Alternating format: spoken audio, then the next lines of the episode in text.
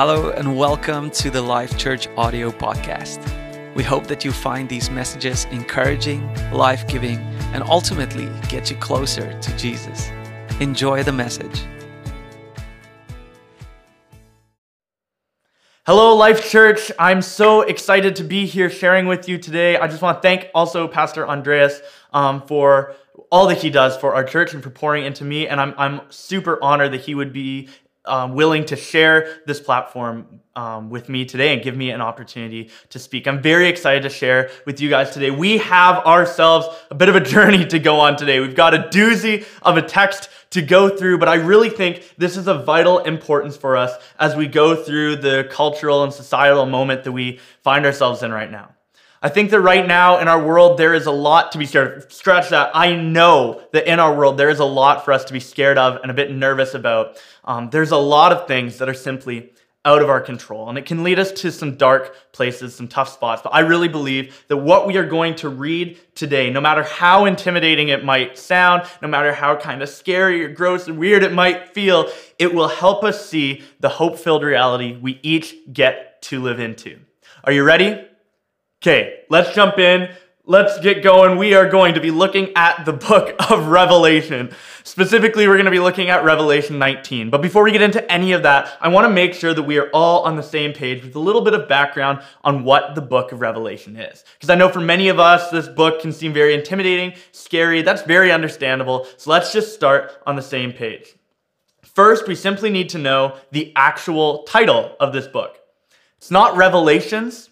It's not the Revelation of John, not the Revelation to John, but the name of this book is found right in the first line of the book, and it's the Revelation of Jesus Christ. The book is titled The Revelation of Jesus Christ. It is the revealing of Jesus Christ, the uncovering of Jesus Christ. It was given by Jesus through a vision that he gave to John on the island of Patmos. He gave this vision to John to reveal himself, to show himself. And this is a huge foundational piece for us understanding this book whenever we're reading it, including today. This is a major piece because we need to remember with everything that we read that this book is about Jesus. If we read the book of Revelation and we're finding that we're not discovering more about Jesus and who he is now, who his story, why he came, if we're not discovering more about Jesus, we are missing the point of the book and the text entirely.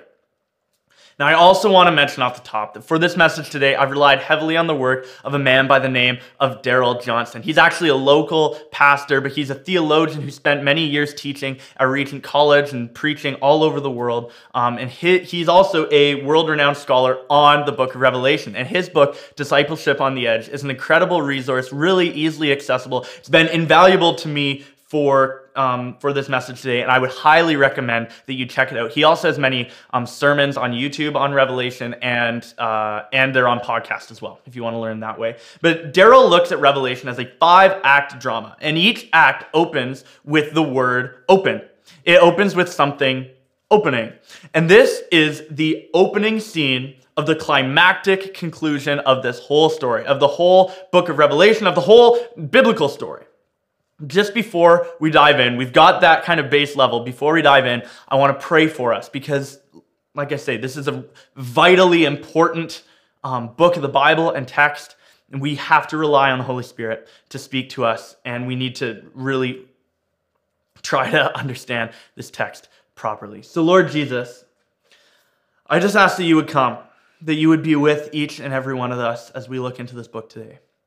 I pray that you would be with me. God, sometimes I honestly, in preparation for this, I've kind of at times felt unworthy to be preaching out of this text or unqualified. But God, I know that your Holy Spirit is living inside of me, that you qualify me. God, I just ask that the words of my mouth, the meditation of my heart would be pleasing to your sight. God, that you would speak through me and that you would speak to each one of us, showing us who you truly are. Come and be with us now. We love you and we praise you. In Jesus' name, amen. All right, Revelation 19. You can read along this on the screen with me if you'd like, or if you have your Bible. We're going to be starting in verse 11. It says, "Then I saw heaven opened, and behold, a white horse. The one sitting on it is called Faithful and True, and in righteousness he judges and makes war. His eyes are like a flame of fire, and on his head are many diadems, and he has a name written that no one knows but himself. He is clothed in a robe dipped in blood, and the name by which he is called is the Word of God. And the armies of heaven, arrayed in fine linen, white and pure, were following him on white horses. From his mouth comes a sharp sword with which to strike down the nations, and he will rule them with a rod of iron. He will tread the winepress of the fury of the wrath of God Almighty. And on his robe and on his thigh, he has a name written, King of Kings and Lord of Lords. And then I saw an angel standing in the sun, and with a loud voice he called to all the birds that fly directly overhead, "Come, gather for the great supper of God, to eat the flesh of kings, the flesh of captains, the flesh of mighty men, the flesh of horses and their riders, and the flesh of all men, both free and slave, both small and great." Gross. And I saw the beast and the kings of the earth with their armies gathered to make war against him who was sitting on the horse and his army. And the beast was captured, and with it the false prophet, who in its presence had done the signs by which he deceived those who had received the mark of the beast and those who worshipped its image. These two were thrown alive into the lake of fire that burns with sulfur, and the rest were slain by the sword that comes from the mouth of him who was sitting on the horse, and all the birds were gorged on their flesh. Whew! That is a bit of a different vibe than most of the passages we like to go over and cover at church. It's a bit gross. It's pretty heavy. It's thick. But like I say, I really think we need to understand this text for where the times that we are living in and what we're going through. So let's look at the main characters that we see in these scenes. There are two main characters, the beast and the false prophet. Now, these two creatures are agents of the main antagonist of Revelation, which is the dragon. The dragon, pretty obviously, is Satan, and this dragon has a problem.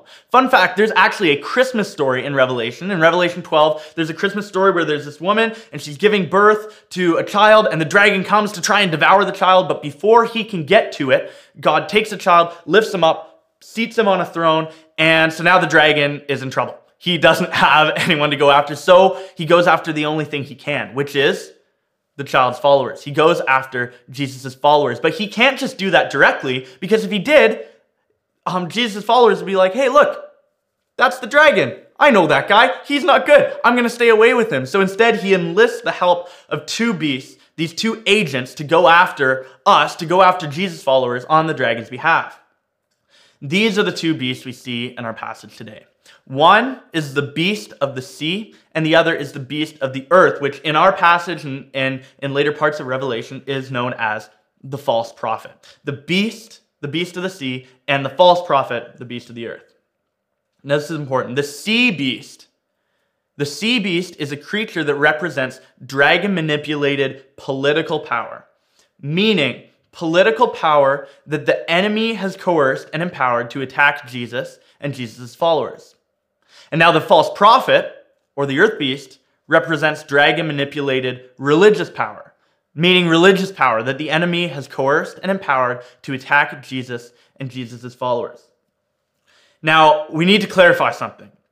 The symbol of these beasts, the symbolism of these beasts, is not to say that all political and religious powers are evil, demonic agents of Satan. That is not what I'm saying. That is a pretty far-reaching claim. It's not what I'm saying. Here, I will rely on Daryl again from his sermon about these beasts. He says, "Not that all political powers are manipulated by the dragon, and not that all religious power is manipulated by the dragon. It's just that in the quest for power, political powers become vulnerable to the dragon's offer of power. And it's just that in the quest for relevance, in the quest to make a mark in the world, religious powers become vulnerable to the dragon's offer of power." Notice, it's the allure of power that draws them into the dragon's trap. It's the allure of power that drives people into the dragon's trap. The dragon's power and authority seems better than God's. Now, I tried to include something in the message today where we went into greater detail about the beast present.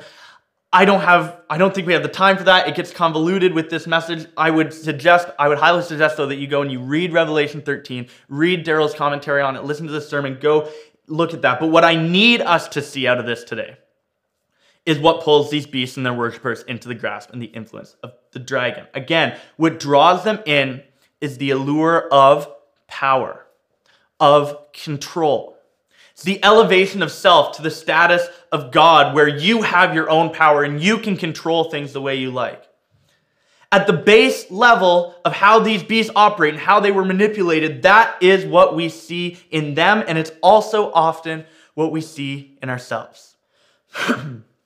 Each one of us, each and every one of us, were designed to worship. We were designed to worship God, but more often than not, as sinful humanity, we end up wanting to worship ourselves. And when we worship ourselves, an issue comes up, not only that it's idolatry, but the issue now, because we're our own idol, because we're worshiping ourselves, we need to show ourselves that we have control, that we have power, that things are in our control. The original sin was simply a selfish grasp for power and control. It was a selfish grasp for power and control, manipulated by the dragon, manipulated by the serpent. It was thinking that we needed, as Adam and Eve, like they need to elevate themselves to the level of God, a level that they did not belong at, and so they were manipulated by the dragon to take steps to make that happen. And it wasn't a showy desire for power where they're trying to power hungry, rah, rah, rah. It was a simple bite from a single fruit from the only tree that they couldn't eat from. Simple, single, small. It was a little decision. Our grasp for powers can be little decisions. A little decision to just accidentally ignore God's instruction, to know it and just kind of forget. Seems hard, that sin seems weird, I don't want to deal with it. At the end of the day, it is what it is. It's us thinking that we would do a better job at being God than he can do. And oftentimes it comes from a place of fear and anxiety, a place where we feel out of control. And there has been a lot going on recently in these past couple of years that would lead us to see that we're not in control, to show us very obviously that we are not in control. Not little things, big things, social issues, political division, diseases and environmental catastrophes that get rolling, and we can't get them under control. No matter how much we want our opinion to get all these things under control, we just can't. And so logically, it has led to a lot of us trying to find ways to grasp for that control, to try and get it back. There are blatant ones, like a rise in substance addiction and sexual vices, or even the age of resignation that we see ourselves in, where people are leaving jobs or they're staying in them for too long. There are seemingly smaller ones too, like digital addiction, stuck on your phone, or maybe even how strong we hold on to our opinions, how we so tight that God himself can't even have a say in it. We think he does, but like he's there trying to tell, hey, listen, I don't know if there's a lot of love in that opinion. Like I want to be in there. And we just are holding on to it so tight that he can't even get in a word. Or it's just, again, like I feel like this sin is weird, or do I really need the church? I've got awesome sermons at home. I'll just chillax. I don't need to be with people. I'll be on my own over here. Listen, there is pressure to look everywhere for power and control except for God. It's a pressure to worship anything other than God. It's what these beasts are doing. They're putting pressure on us. There is real pressure, and it's brought on by the enemy and his influence in the world. But it leads to destruction every single time. Every time, it does not lead to life. However, as we read, the beasts are not the only characters in this story. The beast's foil is our hero. And he comes in as a divine warrior, riding on a white horse. This valiant military picture. This is where we're going to end up, honestly, spending the bulk of our time, but also where we're going to close. Public speaking tip: if you say that you're going to close, people tend to tune in more. So this is where we're going to end up closing. But we're going to look at the man who is on the horse.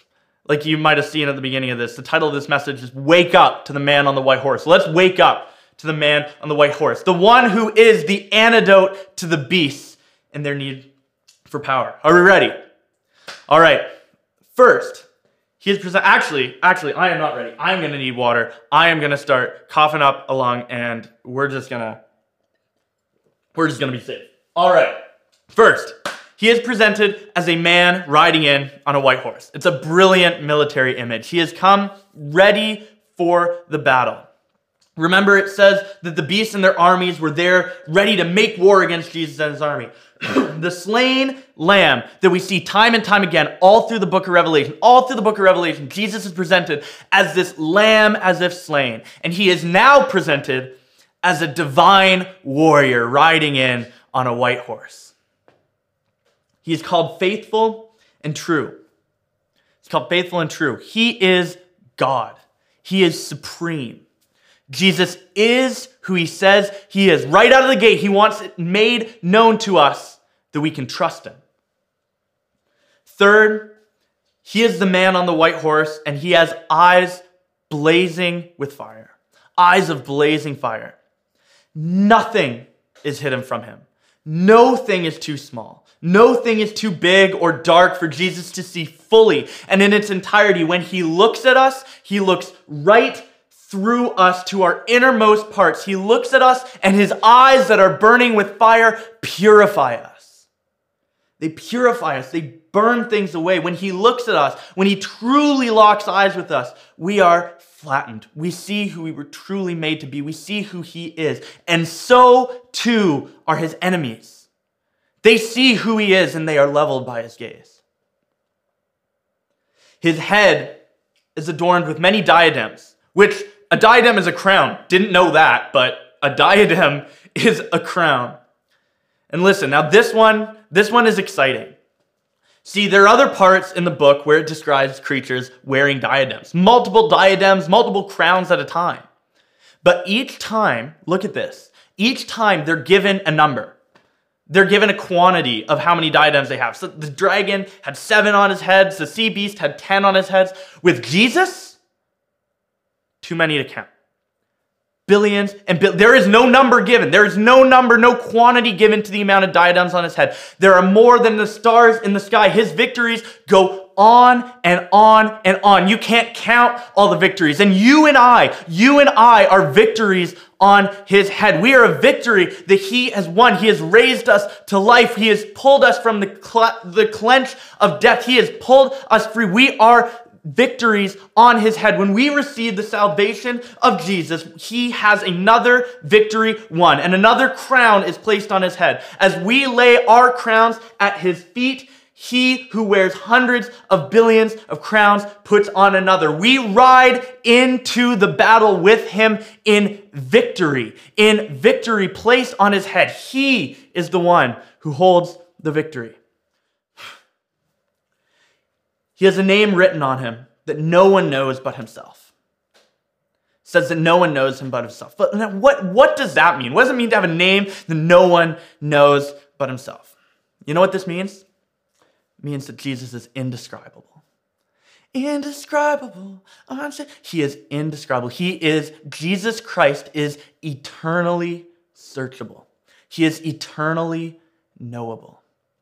To know Jesus and to discover Jesus is to know and discover love, and to have that discovery grow deeper and deeper forever and ever, to grow and to fall into the love of Creator God, of our Heavenly Father, to know him more and more. It also means, just briefly, that we can't tell Jesus what to do. We can't order him around. We can speak to him. We can pray to him. We can make requests. But listen, we don't know every one of his names. He can't give, you know, when your parents gave you the 3 names, Montana Bailey Wright, or like it's Willem Hendrik Bischoff. Is there another one in there? I don't know. But when they gave you the 3 names, they knew every name. We don't know every name of Jesus. He came to serve. Yes, and he served. He died on a cross. He came to serve. He sacrificed. Now, to be like him, we must sacrifice. We must serve. We must give our life to him, so that he can give us the life that he had. Now we see what he's wearing. This is one of the major keys in this whole thing. He's wearing a robe. He's dressed in a robe. It's a priestly, kingly robe by indication. But the thing is, this robe is not clean. It's not clean. No, it's already covered in blood. Why is this? That's weird. What? Like he's riding into battle in a robe covered in blood. Whose blood is this? If we've caught on to the story of Revelation, if we've caught on to the story of the New Testament, we know it's his own blood.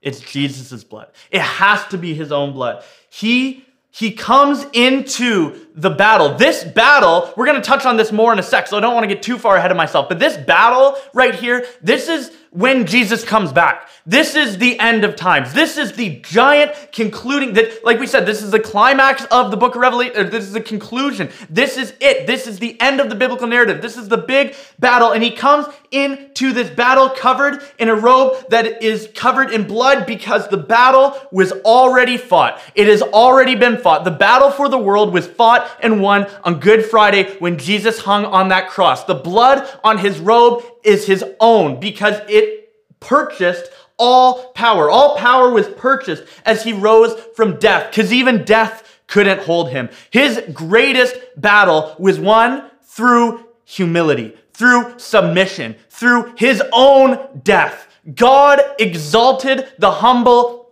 just as he said he would.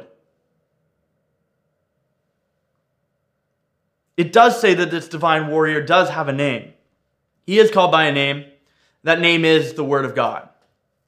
And as Daryl says it, it just means that Jesus is God's final speech. I love that. It just encapsulates, Jesus as the Word of God means that Jesus is God's final speech. Jesus is the definitive representation of God. He is the perfect, all-sufficient, full representation of God, because he is God. He was the Word. He is the Word. He will be the Word. He was there at the beginning. He will be there at the end. He is the first and the last. He is the Alpha and the Omega. All things came into being through him. And apart from him, nothing has come into being that came into being. He is it. He is the source. He is the Word of God. He is the exclamation point that God puts on the world. He's joined by an army. He's joined by a heavenly army. But do you notice how they're dressed? Again, they're not dressed in military dress. Just like Jesus comes into, again, battle in a white robe, not gear, not helmets and armor, and not gear. He's in a robe covered in his own blood. They come in riding white horses, yes, but they come in priestly robes. The heavenly army was not dressed ready for a bloody battle and war. They came dressed as priests. And what do priests do? They intercede. They bless. They pray. They minister. What if?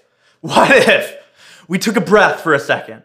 What if we took a breath and we realized that as the royal priesthood that God has made us into being, we were called into our battles to intercede, to bless, to pray, to minister. Yes, there are battles to be fought, and we've been given the armor of God, but what if we saw that we are the royal priesthood? We aren't here to swing and attack and fight. These angels don't have swords in their hands. They are there ready to intercede, to bless, to pray, to minister, to love. Now these are our final descriptions of Jesus. And it says that he has written on his robe and on his thigh a name that is King of Kings and Lord of Lords. And listen, every king has a king. Every lord has a lord. Every prime minister, every president, every school trustee, boss, school pack president, every one of them has a king over them. No matter how much they think they don't have a king over them, no matter how powerful they think they are, there is a king over them. There is a king over you. There is a king over me. And no matter how much we oftentimes act like there is no king over us, that we are the king, there is a king over us. And at his name, every knee will bow and every tongue will confess. That king is Jesus. All power and control has to come from somewhere. That somewhere is Jesus. That means if we are to live the life that we were designed to live, we must submit to the rule and to the reign of King Jesus, of the man on the white horse, of the one whose law is love and whose gospel is peace. His law is not division or strife or loud gong crashing cymbal-like opinions. It's not. It is love, and his gospel is peace. And finally, last but not least, I moved this one to the bottom because we need, we see his sword. Now, when I was researching and looking into things for this message, I just figured I'd do a quick Google image search for Revelation 19 because I feel like we've all seen some of those like old school, well, not old school, I guess, like just paintings from like the 80s and the 90s where it's like way oversaturated and it's Jesus riding in and there's clouds and there's rainbows and there's angels and the angels come in with their flags in their hand. And I looked up and every one of these images had Jesus with a sword in his hand. Every one of these images, all the angels had swords or flags or trumpets and they're running in. And Jesus, for the most part, had a grimacing look on his face. There were a couple where his face just shone bright white, but look at the text. Look at the text. Jesus comes with no weapon in his hands. His hands are empty. He comes with one sword, and that one sword is in his mouth. Weird, gross image. The only sword that he or the priest army have for this war of the worlds, this battle, is a sword in his mouth. Jesus did not come into this battle for a bloodbath. He did not come for blood. He came to speak. You know the Battle of Armageddon, I assume most of us have heard of the Battle of Armageddon. There's lots of movies, there's lots of different things, but much has been made of this battle. But listen, this right here is where the Battle of Armageddon is supposed to take place. This is supposed to be the end of the world. There's one other section, Revelation 16. It's the only place where the word Armageddon is mentioned in the whole New Testament. And the seventh bowl is poured out right after they mention that all the armies were gathered at Armageddon. The seventh bowl, the seventh plague is poured out and God says it is done and kind of everything ends. But that is one image of it. This is the same, this is the thing. This is Jesus coming back. And let's quickly look at verse 20 to see everything about what happens in that battle. Ready? They're just captured. They're bound. Thrown in the lake. No battle. No blood and gore. Jesus is coming in with a machine gun. He's not swinging his sword. The man on the white horse has all the power. His sword is in his mouth. The battle is never fought because it didn't need to be fought. It was fought on Good Friday with a man stripped naked, beaten, nailed to a tree. That's the battle. That's the image of the battle. And then that man is on a white horse in a robe coming in victory. The man on the white horse has all the power. He has all the victory. He has all the control. That man is in control. When I look at that man, I feel the hope for the world. I feel what it's like to have hope for the world. I have felt hopeless at times over this past time. Like when we had that one little bit in November, like right at the beginning of November, there was a literal tornado at UBC. And then we had this atmospheric river where there's all this flooding and sadness and loss and all these things. Also, up in the interior where we already had wildfires all through the summer, like we've got this, and then on the news report that, oh yeah, we've got 3 more of these atmospheric rivers coming. They won't be as bad, but they'll still be there. Like I have felt hopeless at times, but when I look at that man, I feel it. I know it. No matter how many disasters come, no matter how many conflicts arise, I know that the man on the white horse has already won the battle. I am with him as a diadem on his head. I am called to intercede and to bless as a priest. That he is going to come again. And when he comes again, his kingdom will come in its fullness. Revelation 21 verses 3 and 4. It shows us what this looks like. And I heard a loud voice from the throne saying, "Look, God's dwelling place, the dwelling place of our Father, the dwelling place of God is now among his people, and he will dwell with them. They will be his people, and God himself will be their God. Not the beasts, not the idols. God himself will be their God. He will wipe every tear from their eyes. There will be no more death or mourning or crying or pain, for the old order of things has passed away. The old order of things has passed away. He who is seated on the throne said, "I am making everything new." And then he said, "Write this down, for these words are trustworthy and true." Where have we heard that before? Right at the beginning when Jesus, the writer was faithful, trustworthy, and true. The one who is trustworthy and true will make all things new. You don't have to grasp for power anymore. You don't have to grasp for control anymore. We don't have to fear or try and control political powers or religious powers or floods or earthquakes or hurricanes or diseases or finances or relationships anymore. Jesus has the power. God is in control. He is the power giver. He has it. He has the control. Jesus went and he died and he rose and he took with him the keys to death and Hades. You and I couldn't have had that power to begin with. We don't have control over death. We don't. Jesus has the keys to death and Hades. He is the hope of the world. You don't need to keep searching down dark roads looking for hope in a dark time. He is the light and he is the life. You ride in with him as a victory crown on his head. You operate in this world as one of his priests, called to intercede and called to bless. Are there still skirmishes going on in the world? Yeah. Yes, there are. Do bad things still happen? Yes, there's plenty of work to be done when it comes to injustice and many other spiritual battles, and this enemy is still prowling around looking for those who can devour. Obviously, yes. But in the end, we've been given assurance that our God is powerful. He's powerful enough to have already won the victory. He prevails.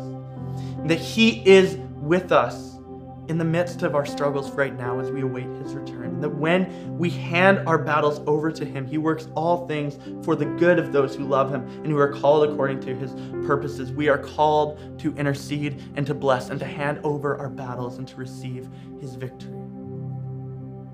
Now, I know this message has been a lot of big picture, pie in the sky, revelation, imagery stuff, but listen, if we are to love people fully, if we are to share with them the hope of the world that is Jesus, we must know what that hope looks like when it's realized in its fullness.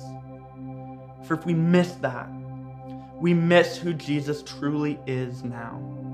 We're missing the hope of the world. But when that hope is shared, faith bubbles up. For faith is the assurance of things hoped for. The assurance of things hoped for. It's Christmas. We celebrate the hope of the world. We celebrate the one who Isaiah prophesied about.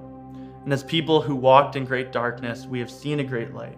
Isaiah chapter 9. Those who dwelt in a land of deep darkness, on them light has shone. For to us a child is born.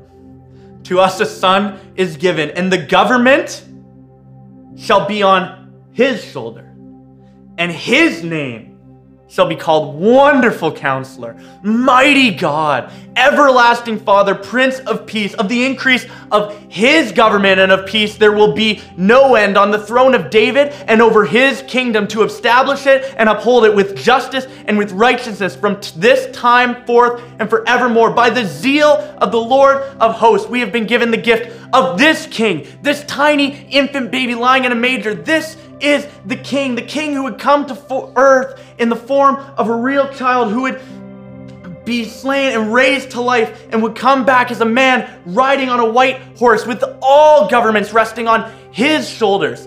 That is my king, the Wonderful Counselor, Mighty God, Everlasting Father, the Prince of peace, the one whose eyes are like a blazing fire that come to purify my soul and to level his enemies, the one who is riding into battle covered in his own blood with the victory already in hand, for the victory over every battle because he already fought the battle by laying down his life. His government shall have no end, and his kingdom will reign forever. All hail King Jesus.